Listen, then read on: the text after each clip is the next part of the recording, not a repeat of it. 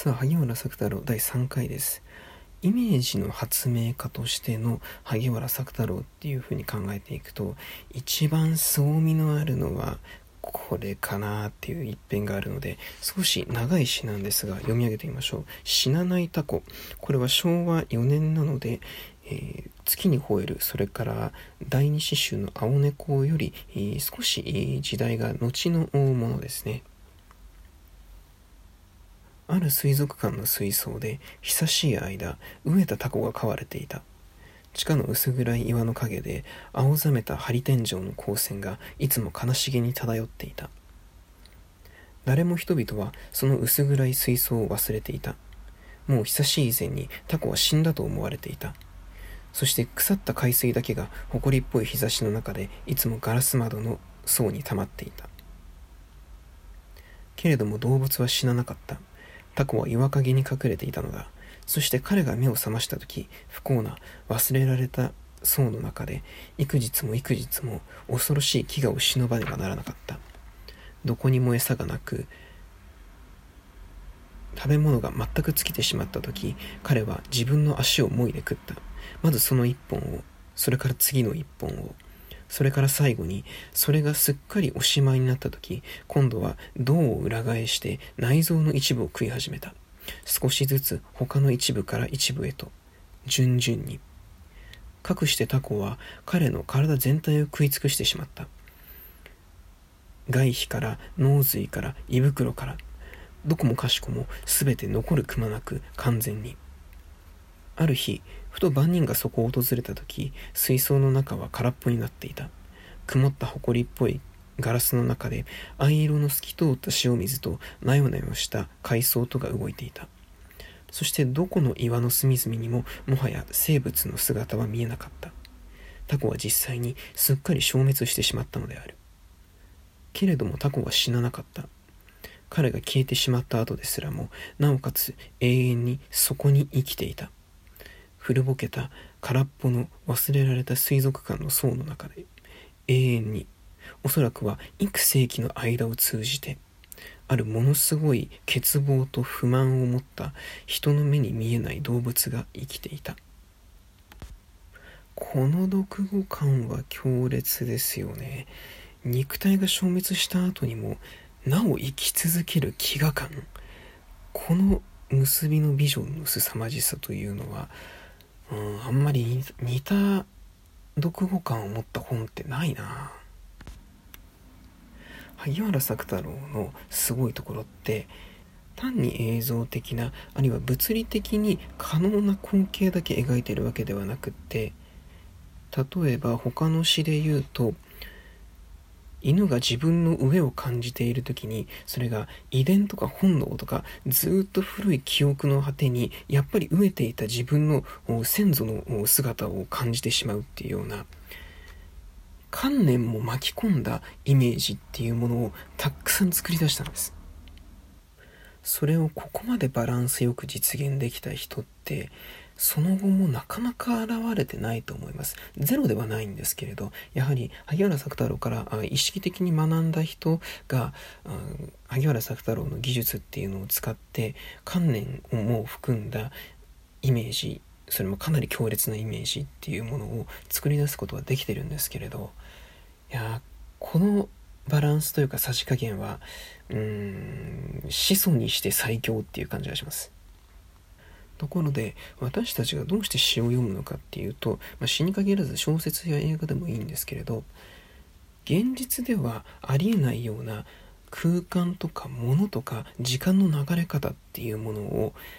本の中で作品の中で得てそれを現実の世界に持ってきて現実の世界の空間とか物とか時間っていうものと比べるっていうことをするのがすることができるのが詩の有用性、えー、まあほぼ唯一と言っていいあの有用性のあり方なんですね。でそうやって詩の中で得たものを現実世界に密輸してくることによって読者は自分の手でほんの少しの変化なんだけれど現実に変化を加えていくわけですあのこういう夢見たことありません？私ちっちゃい頃よく見てた夢なんですけど夢の中でもう終わりの方で何か物をもらうんですよね。すごく大切な人からすごく大切なものをもらう。それは手の中に、収まるぐらいのものなんです。で、えっ、ー、と、感触がずっと手の中に残っていて、で、現実世界に戻ってきて、はって起きた時に、起きた瞬間にはまだ手の中にそのものの感触が残ってるんですよ。でも、自分の目で見てみると、やっぱりもうそこには何もない。確かに、つい一瞬前まで持ってたはずなのにって思うんです。それ大きくなってからはその夢見なくなりましたけれどでも詩っていうのはあるいは文学作品や映画を見たりものすごく心に響く絵や写真っていうものを見た時っていうのは夢が覚めても手の中に頭の中に心の中にその夢の中で得たものを残している状態なんですよね。あの隣のトトロでサツキとメイがあの夢から覚めて夢だけど夢じゃなかったっていうセリフを言うんですけどそれって眠っていて起きた時にはやっぱりそれは夢だったっていうふうに思うんですがでも私たちが芸術作品を鑑賞する時には夢だけど夢じゃなかったはありえるんですよまあ、今回の場合であれば、試みに自分が知っている人の中で、こういうタコと同じような存在、死なないタコと同じような人がいるかっていうのを探してみると面白いですよね。あの、私何人か知ってますよ、死なないタコ。自分には才能がないと思っている、思っていた人、まあ、あるいは思っている人が、自分が本当にやりたかったことを一見やめちゃってるんだけど、でも心の中ではまだ死んでない。まだ全然諦めてない。こう、表向き諦めてるんだけど、ものすごい飢餓感っていうものをも、ものすごい上みたいなものをずっと持って、どこかをじっと見てるっていう人、何人か知ってますね。で、そういう人って多分私が知ってるって思ってる以上に世の中にたくさんいるんですよ。でもあの、本人が隠してるので、見えるわけがないんです。見えるわけがないものを見えるようにするためには、死なないタコという状態があるっていうのを知ってなきゃいけないわけですね。いや、死なないタコを読んでからというもの、いや、そういう存在がどこかにあるんじゃないかって、やっぱり探すようになりました。で、見つかる時は見つかります。ああこの人は水槽の中で自分の体を食べたタコだっていうふうに思う時ってうんやはりありますね。それがどんな人たちなのかっていうのは、まあ、これ以上具体的には当然言えないわけなんですけれどこの水槽の中のタコが持っている、まあ、幾世紀もずっと今この瞬間に至るまで持っているであろう欠乏と不満っていうのはうんまあ、ある種の人にはその表情だとか横顔だとか後ろ姿、まあ、あるいはその人の影の中に含まれてるっていう風に感じざるを得ない、まあ、そういう瞬間ってやっぱりあります。そういったものに一つでも多く気がついてみたいと思わされるのがこの詩の魅力であり力であり機能と言えるでしょうね。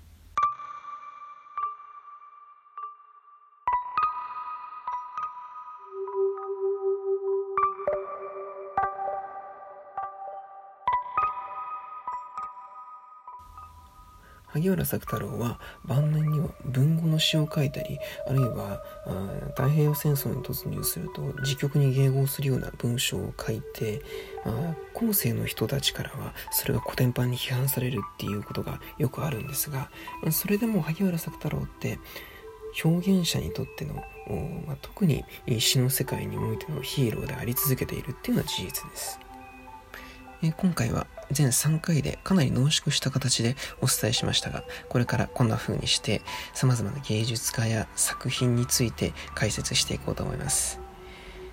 そして次回の第10回は私が最も愛するミュージシャン、アンチハニーさんをお招きして彼女のインスピレーションや創作の